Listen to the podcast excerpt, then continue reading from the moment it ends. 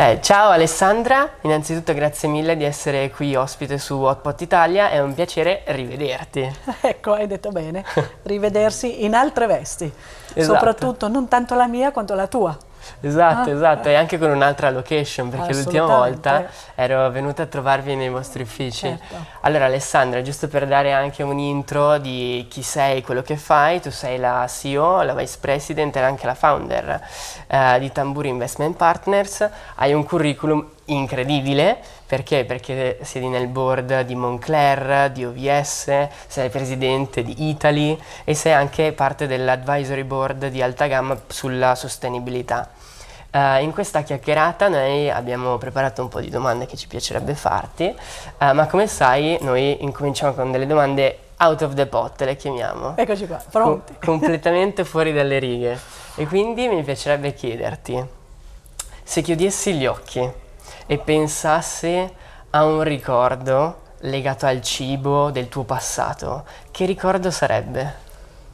Ah, io sul cibo sono stata molto molto fortunata. Io ho una madre cuoca pazzesca e ho avuto la fortuna eh, da ragazza di, di, poter andare in campagna estiva in quelle case che avevano quei grandi tavoli di marmo dove girava, tutto girava intorno e un grande orto.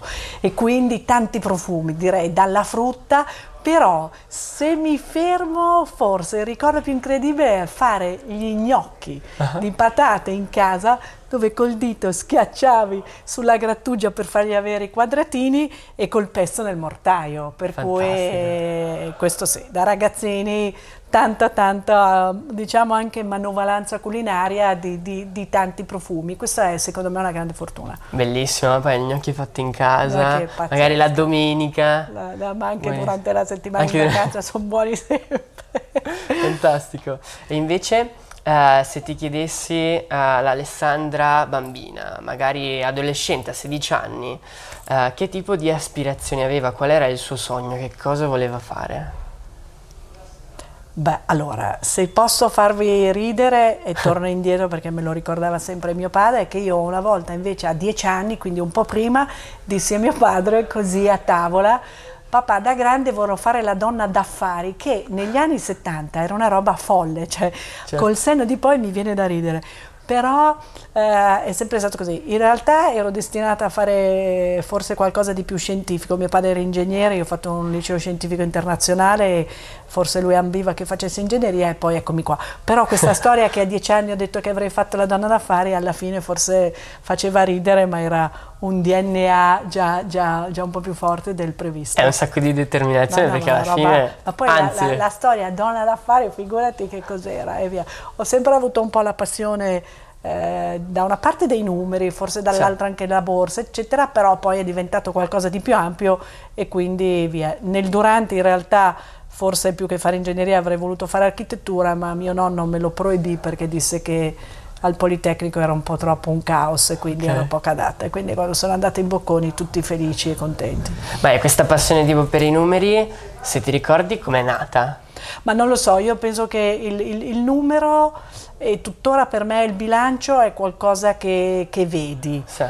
che interpreti. Dopodiché non è mai stata una passione spudorata, nel senso che Uh, pur facendo un liceo scientifico anche molto forte, molto specifico, uh, era il giusto. Quello che in realtà si evince dopo è che se tu hai tanti strumenti, la possibilità di metterli tutti insieme è quello che poi ti, ti fa diventare una persona tonda. No? Quindi certo. una mentalità sicuramente scientifica, però abbinata a una certa appunto vena, forse anche più creativa, più artistica, più eclettica, eh, che si combina bene si combina certo. bene, soprattutto nella professione che poi ho fatto. Fantastico, e che quindi fai tuttora e su cui adesso andremo anche un po' ad esplorare, ci racconterai esattamente che cosa fai. E, ehm, ma ti va di raccontarci magari un episodio divertente, una qualche situazione simpatica, se, ovviamente ce ne sono anche, no, di qualche è... chiusura di deal, di qualche contrattazione piuttosto che affare, che appunto da donna d'affari ti sei trovata a, a gestire? Allora, ne ho diverse. Quella Vai. che però mi viene subito, ma perché non me la dimenticherò mai nella vita, è stata questa. Una volta eravamo, assistevo eh, delle, delle, persone che, che, erano anche in un ambito eh, diciamo di, di, un'attività molto più legata al fattore umano che al fattore imprenditoriale, no? certo. per cui una società di professionisti nell'ambito addirittura media pubblicità, dove quindi il fattore umano era determinante. E eh, queste persone ambivano a ricomprarsi parte delle quote e, mh, di questa società c'era con loro un vecchio azionista che peraltro ai tempi era una aitante uomo di quella finanza della Milano da bere, che vabbè sì. non codifichiamo. Allora, morale che per assisterli loro mi dissero non devono capire chi sei perché se no si rigidisce, poi si alza il prezzo, eccetera, eccetera. Per cui tu vieni con noi in riunione e, e, e ci segui e poi vabbè, non ti va morale che arrivo, ed eravamo negli anni 90 e non nel 1900, eccetera, e io bella profilo basso, quasi quasi non dicono il mio nome e mi presentano, a un certo punto si inizia a intavolare un minimo di discussione, il, questo signore dal quale noi dovevamo comprare queste quattro mi guarda e fa signorina scriva, io, così, signorina scriva mi ha accompagnato per tutti i miei anni per tutta una serie di motivi. Primo perché stetti zitta e dopo, dopo, mm. ridiamo ancora 30 anni dopo, però ecco, sono i paradossi con i quali ho iniziato a lavorare e quindi che non Pazzia. si devono più verificare perché dopo esatto. diventano dei temi sui quali fai comunque nel tuo piccolo tante lotte. Però ecco, esatto. questo è uno di questi tante lotte che magari adesso ancora si fa veramente fatica in certe situazioni a farsi spazio, però nel, caso, nel tuo caso, con la tua esperienza, diciamo che hai un sacco di aneddoti come questi, ma anche positivi, da uh, raccontare e da portare. In, uh, Certamente, uh, vanno tutti sempre rimessi in un contesto generale in relazione al quale devi capire sempre qual è il tuo obiettivo finale sì. e appunto nella fattispecie hai due possibilità, no? tornando indietro, ma così in tutti i deal, puoi alzarti, puoi fare caos, puoi essere un po' egocentrico, eccetera. E quindi uh, questa capacità del nostro mestiere è quella di mettere insieme un po' tutto, essere degli abili negoziatori, che non vuol dire uh, poi dover cedere o abdicare, ecco, eh, io penso che il più grande vanto che posso avere nella mia vita professionale fino ad oggi è sempre stata quella della integrità, certo. della totale indipendenza, della possibilità di poter gestire una professione come ritenevo corretto di poter fare, portando avanti tutta una serie di, di valori, però ecco, sempre costruendo ogni giorno un qualcosa che non mi aveva regalato nessuno. Certo. Eh, ah, questa anche ricerca all'indipendenza. Assolutamente, un'indipendenza anche della nostra società eh in sì. generale, per cui creare da zero una società in, eh, negli anni 90 in una finanza che comunque si apriva in quel momento ai mercati, eh, oggi si direbbe col vostro gergo è tanta roba, è tanta roba sia ai tempi che, che col senno di oggi, esatto. eh, però ecco vuol dire, come tornando indietro, avere un certo tipo di DNA, no? vuol sì. dire accettare il rischio, vuol dire accettare delle sfide, vuol dire coglierle e ogni giorno costruire qualcosa, perché è tanto bello col senno di poi e tanto rischioso col senno di ante, ma voi lo sapete meglio di me perché siete qua e quindi anche voi state intraprendendo una strada che non è necessariamente scritta o scontata.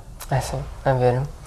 Ma quindi adesso switchiamo e parliamo, in realtà continuiamo a parlare di te, però mi piacerebbe eh, che tu facessi in un, un minuto, come se fosse il pitch di una startup, raccontassi chi è Alessandra Gritti e che cosa fai di lavoro?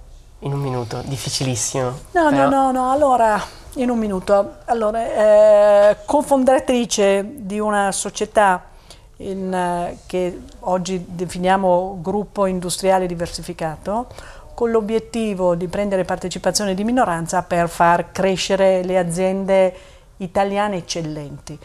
Eh, tutto questo fatto al di fuori degli schemi di una finanza che fino a prima di noi rappresentava degli schemi di un private equity che noi abbiamo decisamente scardinato certo. e ci ritroviamo oggi quindi ad avere quello che chiamiamo un animale unico nel panorama eh, che abbiamo costruito grazie al fatto di aver individuato quelle che potevano essere delle carenze eh, di un sistema che eh, non seguiva in particolare la media piccola azienda italiana. Oggi le, le aziende che abbiamo in portafoglio sono delle eccellenze, quando le abbiamo conosciute e le abbiamo prese non erano sicuramente le aziende di oggi, per cui individuarle, coltivarle è il, è il nostro, nostro atu.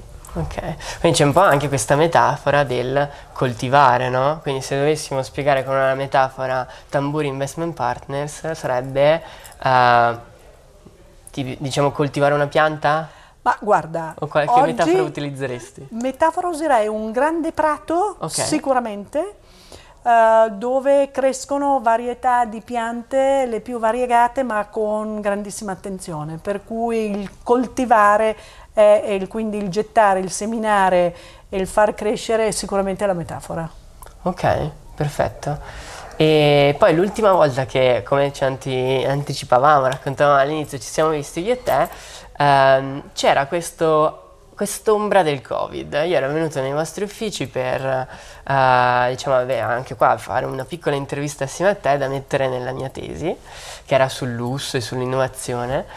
E, e, c'era questo spettro del Covid, che però era ancora soltanto in Cina, c'era, però si incominciava a vedere il lockdown. E avevamo avuto l'occasione di, um, mi ricordo ti avevo fatto un po' di domande sul Covid, come avrebbe potuto uh, impattare sia il mondo digitale sia il mondo del lusso.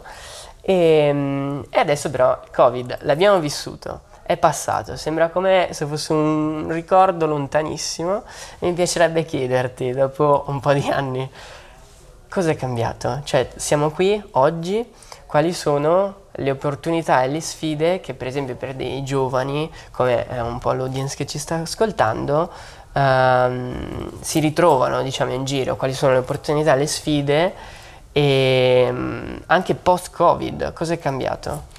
Allora, post-Covid sicuramente abbiamo sdoganato il tema del digitale in maniera definitiva, no? dalla grandissima, che non la trovo per niente banale, eh, cosiddetto smart working che, cioè. ci ha, che ci ha dato nettamente un diverso modo di lavorare e di esaltare in questo anche delle caratteristiche umane che fino a poco prima erano sopite o delle quali non avevamo il coraggio. Io lo dico perché sono stata antesignana dello smart working anni e anni prima, perché ogni volta che avevo bisogno di concentrarmi e di, di fare delle relazioni o di mettere, di mettere dei documenti importanti, mi rintanavo nel mio studio in casa proprio eh, per, per, un motivo di, di, di, certo. di privacy. No?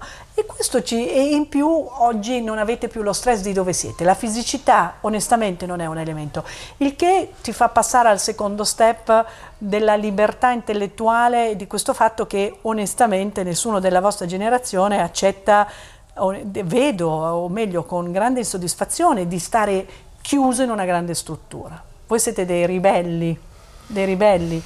Uh, questo ve l'ha dato il Covid e questo l'ha insegnato. Io vengo da un convegno dove il dato impressionante è che il 95% dei giovani non è contento di stare nel posto nel quale lavora, che è un dato per noi più senior preoccupante, ma anche per voi. Questo vuol dire che ci deve essere un incrocio oggi completamente diverso, quindi il dialogo anche che tutti i CEO devono fare con le nuove generazioni è una metrica diversa. Dalla vostra avete che sicuramente questa reazione a non avere il posto fisso come l'avremmo chiamato noi, che invece per noi era il massimo dell'ambizione, vi mette in una condizione per cui forse la vostra testa è più libera eh, sapete e volete prendere dei rischi, perché comunque fare delle start-up vuol dire prendere un rischio, ma è un rischio sul quale forse il nostro paese arriva anche un po' in ritardo. Certo. Quindi questo bel fermento che deve essere incanalato, secondo me, è motivo. Dopodiché che cosa succede? Succede che da queste sfide bisogna coglierne poi i risultati. Sappiamo, ahimè, che i dati delle start-up sono ancora, ma lo sono da sempre, molto molto massacranti. Però penso che questa vostra verve di volersi mettere in gioco, di stare un po' al di fuori degli schemi, faccia bene al sistema nel suo complesso. Quindi noi più senior dobbiamo cogliere questa vostra voglia di esporvi un po' al di fuori dei canoni e ridefinire anche nell'ambito dei, dei grandi gruppi o comunque delle società del modo diverso di lavorare. È un momento culturale non indifferente, è un momento che viene sottovalutato perché dal Covid abbiamo parlato di costi di energia, costi di logistica, il trasporto, le chiusure, i dazi e compagnia, non abbiamo mai parlato tanto della forza lavoro e vedo che onestamente il fermento e questo nuovo modo di voler stare al mondo ne dobbiamo prendere atto certo. e dobbiamo trovare un punto sul quale dialogare con voi. Infatti si parla anche tanto nelle grandi aziende di big quitting, eh, però e, e, forse anche le grandi aziende, come anche le più tradizionali, fanno anche fatica a comunicare sia internamente sia esternamente per riadattarsi e tenere engaged queste nuove generazioni uh, piuttosto che attrarle eh, è, un, è, un, ottimo punto. Poi tu hai raccontato della, del fare impresa, creare una startup, eh, ma secondo te al giorno d'oggi se un giovane volesse creare una startup che cosa deve fare? Deve essere tondo e accettare okay. di esserlo. Non è non è immaginabile rispetto a un po' di tempo fa avere solo un aspetto. Uh, per due motivi. Il primo uh, è di esperienza anche forse universitaria o, comunque eh, di, di, di, un passaggio anche pre. Uh-huh. Molti di voi sono stati all'estero e l'estero è un'apertura mentale che noi onestamente non avevamo al di là del fatto di aver partecipato magari a, a un certo tipo di università. Per cui l'apertura mentale dell'esperienza estera vi rende cittadini del mondo e questo è un vantaggio impressionante. Quindi è un vantaggio di cultura, è un vantaggio di, di, di, di, valori. Dovete avere il coraggio di essere a 360 gradi nel bene e nel male e quindi quello che io dico ai giovani è rimboccarsi le maniche, lavorare e dare delle indicazioni. Quello che non mi è piaciuto, ad esempio, dei dati di questa ricerca è che se il 95% dei giovani è insoddisfatto del lavoro che ha, beh allora però deve dare delle indicazioni, non può solo dire di no. Quindi certo. rimettendola in positivo è grande determinazione, però sfida fino in fondo. Non iniziare, poi mi lamento e poi torno indietro. Si fa start-up 5-7 anni fai solo quello. Non esiste, giorno, certo. notte. Il venture capital americano, sul quale io ho fatto una tesi negli anni 80, ti diceva che se tu fai una startup sostanzialmente è come un tuo figlio, è il primo figlio, vivi solo per lui, non dormi la notte, ti indebiti, fai tutto, però devi essere totalmente committed. Quello che non dovete fare è di iniziare con la mano sinistra, convinti che è un po' più di moda di prima e allora si fa. È una grandissima determinazione. Perché? Sì. Perché se anche non dovesse andare bene, ma ci hai messo l'anima, hai comunque un patrimonio che ti riutilizzi. È comunque esperienziale. Assolutamente, esatto. però deve essere totalmente esperienziale, non un po' e un po'. Ecco, questo un po' e un po' mi lascia perplessa. Ok, ok, e invece, perché da una parte c'è creare la startup, dall'altra c'è, tu hai menzionato il mondo VC, quindi venture capital, raccogliere capitali. Se uno start-upper vuole raccogliere capitali, che cosa deve fare? Beh, deve avere, deve avere idee molto chiare e deve avere anche in testa uh, dei numeri, uh-huh. non si può prescindere. Poi a me il concetto del business plan, come deve essere fatto più o meno, non voglio calarmi lì, però tu mi devi dire dov'è il tuo obiettivo a X anni nel durante lo devi perseguire. Se io sposo la tua filosofia che arrivi lì, ti supporto. Se non hai chiaro dove vuoi arrivare e ti perdi, non ti posso supportare. Okay. No? Quindi, per eh. cui, uh, to- per questo che dicevo tondi, no? certo. quindi devi avere il prodotto, devi avere la tecnologia, devi avere il marketing, devi avere anche della finanza. Poi non necessariamente ti deve appartenere tutto, ma quando fai impresa con i tuoi amici o i tuoi soci devi avere tutti questi elementi. Se non è certo. tondo non torna. Certo, quindi comunque visione di dove vuoi arrivare, poi comunque flessibilità e agilità nel mettere in pratica e determinazione nel raggiungere, però comunque una visione chiara per Certo, con mettendo uh-huh. insieme dei fattori che devi avere la capacità di esporre in maniera molto concreta. Quindi uh-huh. il tema è che poi alla fine, quando fai una startup, devi comunque arrivare alla fine del mese. Chiaro. Per arrivare alla fine del mese le cose devono tornare. Puoi avere un periodo sabbatico, per carità, io dico sempre che una volta compravamo l'auto ai nostri figli, i figli non vogliono più l'auto, i soldi dell'auto della, o di qualcos'altro io te li posso dare, poi finiscono, no? Quindi certo. il periodo sabbatico dice che le famiglie si stanno riorientando in un supporto, ma eh, non può essere un, un supporto certo. costante perché hai deciso di fare lo start-up, no? Cioè lo fai Bezos ha iniziato con 200 mila dollari, i suoi vendettero tutto, però finiti quelli aveva finito, non aveva un second, third round e quindi dobbiamo essere anche abbastanza laici a dire che ci sono dei soldi, ci sono degli obiettivi, nel durante o me li danno gli altri uh, perché li convinco esatto. e quindi se li convinco in buona fede va bene. Non è detto che perché li ho convinti debba andare bene, però nel convincere devo avere dei numeri e dei fatti. Certo. E poi sempre in realtà l'ultima volta abbiamo parlato anche di lusso e moda, perché comunque tu hai una super expertise in questo settore, con tutte le aziende che, che hai seguito, tra cui anche Moncler, dove sei nel, nel board. E um, una cosa che, di cui avevamo parlato era il fatto che uh, lo store fisico sarebbe comunque rimasto centrale a livello esperienziale. Certo l'e-commerce fantastico, chiusura lockdown, incremento, però comunque 10% più o meno del fatturato totale e lì sarebbe rimasto. Infatti adesso grande boom col covid dell'e-commerce, però un po' slowing down al momento. E forse è proprio l'offline che è diventato il vero e proprio lusso, questa esperienzialità Secondo te, per le aziende del lusso, come si può gestire o comunque dare un boost a questo fenomeno per chi non l'ha ancora capito e per chi magari vuole investirci ancora di più nella creare esperienzialità attorno allo store o attorno al brand in generale? Allora, qui ci sono tanti esempi, non da ultimo quello che leggevo anche in questi giorni delle, sulle ultime sfilate. No? Sì. Questo qui è un po' il trade-off tra essere società di entertainment ed essere società di, della moda o del lusso.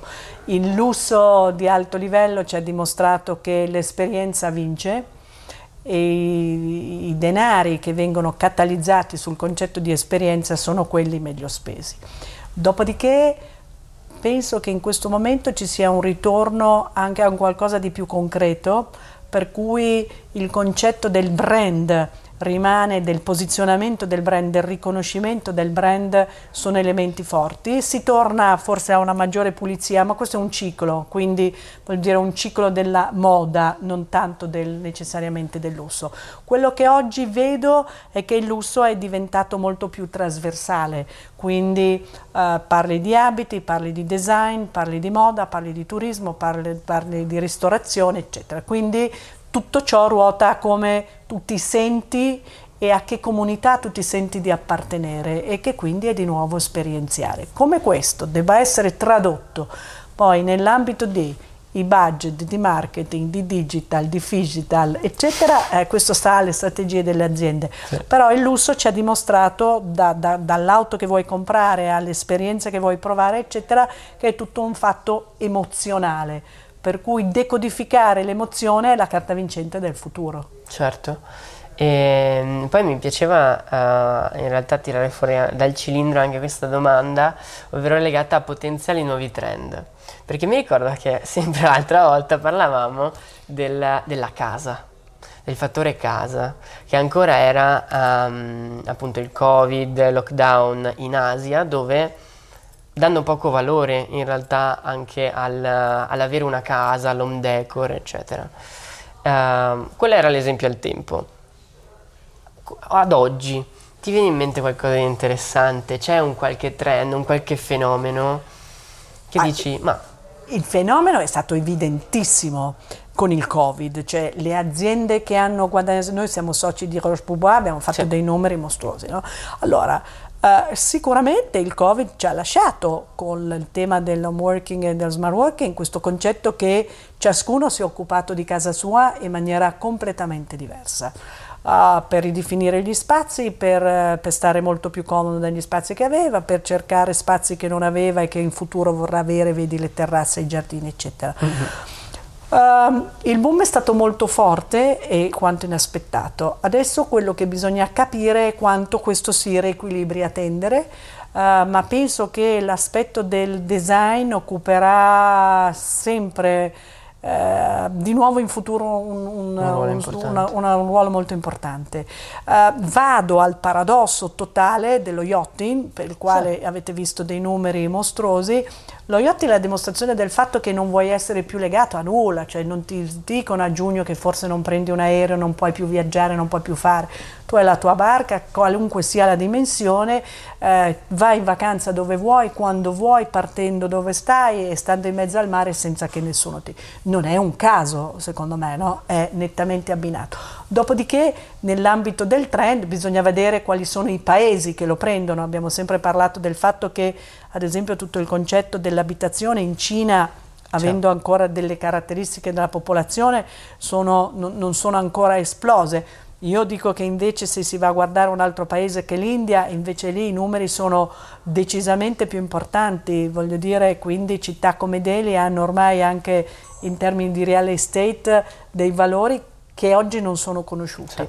A prescindere dall'inflazione, eh, ma a questa comunque ha contribuito, i prezzi delle case, non tanto degli uffici, sono esplosi, per cui tutto questo si decodifica comunque in un trend che sia medio-alto, eh, comunque di, di, una tendenza a voler star bene in casa perché ormai non si sa mai quello che ti può accadere il giorno dopo, per okay. cui in poco tempo abbiamo avuto così tanti shock che non avevamo avuto negli ultimi cent'anni che anche noi siamo un po' più resilienti ma un po' più attenti a tutto. La qualità della vita onestamente è tornata okay. a livelli che forse avevamo dimenticato qualche anno fa. Giusto, hai ragione. E ehm, poi una cosa che io mi sono portato a casa dalla nostra ultima chiacchierata eh, è stata quella di un KPI, diciamo, che tu mi hai dato, ehm, che è stato quello del, ok, sei un giovane lavoratore, ma in realtà anche studente che si approccia al mondo del, del lavoro, un po' anche la, l'audience che ci segue. Um, e questo KPI è, ok, ti svegli la mattina al 100%, poi vai al lavoro, spacchi, dai addirittura il 120, dai tutto te stesso, torni ovviamente che sei scarico, vai a dormire, ti riposi, ma la, la cosa importante è che il giorno dopo tu sia di nuovo carico al 100%, se non anche di più. Quando ecco viene a mancare questo, è bisogna chiedersi perché, bisogna chiedersi perché e come riaggiustarsi, che tipo di percorso fare, che tipi di scelte intraprendere. E quindi qua si apre un mondo. Ma la mia vera domanda è, hai un altro KPI da suggerirci? Il KPI secondo me non è codificabile, è bisogna essere curiosi. La curiosità è uno stimolo che ogni mattina ti fa alzare dicendo che devi apprendere qualcosa di nuovo. Uh, diamo, e forse il Covid ci dovrebbe aver insegnato questo, ma in realtà temo che non sia così. No? Con lo spavento che abbiamo preso in, in, in quell'anno, in quei due anni, dovremmo aver imparato che eh, la vita ha un significato molto molto importante. Io pensavo uscissimo molto più maturi, invece questo non è stato, uh, ma anche nel ringraziare ogni giorno delle fortune che abbiamo e eh, che sono fortune delle quali dobbiamo ricordarci ogni giorno. Eh, questo abbinato alla curiosità ti permette di stare ogni giorno al mondo nel presente, per cui il mio KPI è presente, presente, presente da vivere ogni giorno. Chiaramente da giovani con una visione del futuro che è uh, grandissima curiosità, è un sogno, senza il sogno non vai da nessuna parte. Eh. Fantastico. E invece, tornando un po' a mondo Tamburi Investment Partners, io ho letto diversi libri uh, su tamburi. Uh, per esempio i signori del lusso poi recentemente adesso non mi ricordo se qualche mese fa o addirittura un annetto fa è uscito i signori del futuro uh, e allora io ho due domande parlando di libri la prima è se fra tre anni quindi anche un bel lasso temporale, e ehm, uscisse un nuovo libro legato al vostro mondo, al tuo lavoro, sarebbe I Signori del, completa il titolo, e poi mi piacerebbe anche chiederti se invece tu dovessi scrivere un libro sul tuo percorso, quale sarebbe il titolo? Allora io ti rispondo alla seconda, che è molto personale, okay. ma che mi sento di dire. Io ho scritto un libro personale uh, tanti anni fa ai miei ragazzi e l'ho intitolato Io Noi, ma anche per un aspetto grafico, ho fatto un quadrato dove io si rimetteva simmetrico, ho messo un noi fuori. Uh, io Noi vuol dire come si sta al mondo e lo dico perché ad esempio io ho fatto una scelta di dire ai miei ragazzi eh, Secondo me arrivi un momento in cui i ragazzi crescono e tu cominci, ti accorgi che dici quando io ero ragazzo e questa roba qua non va, no? Perché allora ho deciso quando i miei ragazzi avevano 13 anni di dire io vi racconto tutta la mia giovine, la mia dall'infanzia a 16 anni oltre non sono andata per ovvi motivi di riservatezza, eh, per dirvi qual è stata la, la nostra fortuna, in che contesto ho vissuto, affinché voi abbiate così una lettura e io non debba mai dire vi ho detto, per cui forse eh, l'esempio più bello è oggi che anche sono ancora più senior è ridare quello che hai ricevuto. Oggi ridarei emotivamente quello che ho colto dalla mia vita privata e professionale. Se fosse un professionale, per usare un termine ormai abusato, se è il futuro dovrebbe essere i signori beyond, no? Ok. Quindi tanto per usare un termine oggi a noi caro, ti verrebbe da dire oltre. Dai, oltre. bellissimo. È una sfida forte, sempre oltre. Fanta- verso l'infinito e oltre. Verso l'infinito tipo e oltre. quote citando. Per forza, è come il prato di prima, no? Esatto. Non vede l'orizzonte e semini e vai. Quindi tutto è un pochettino senza presunzione, ma tende un po' all'infinito. Avresti voglia sì. di tendere a un infinito che, che, che però rimetta tante cose al centro.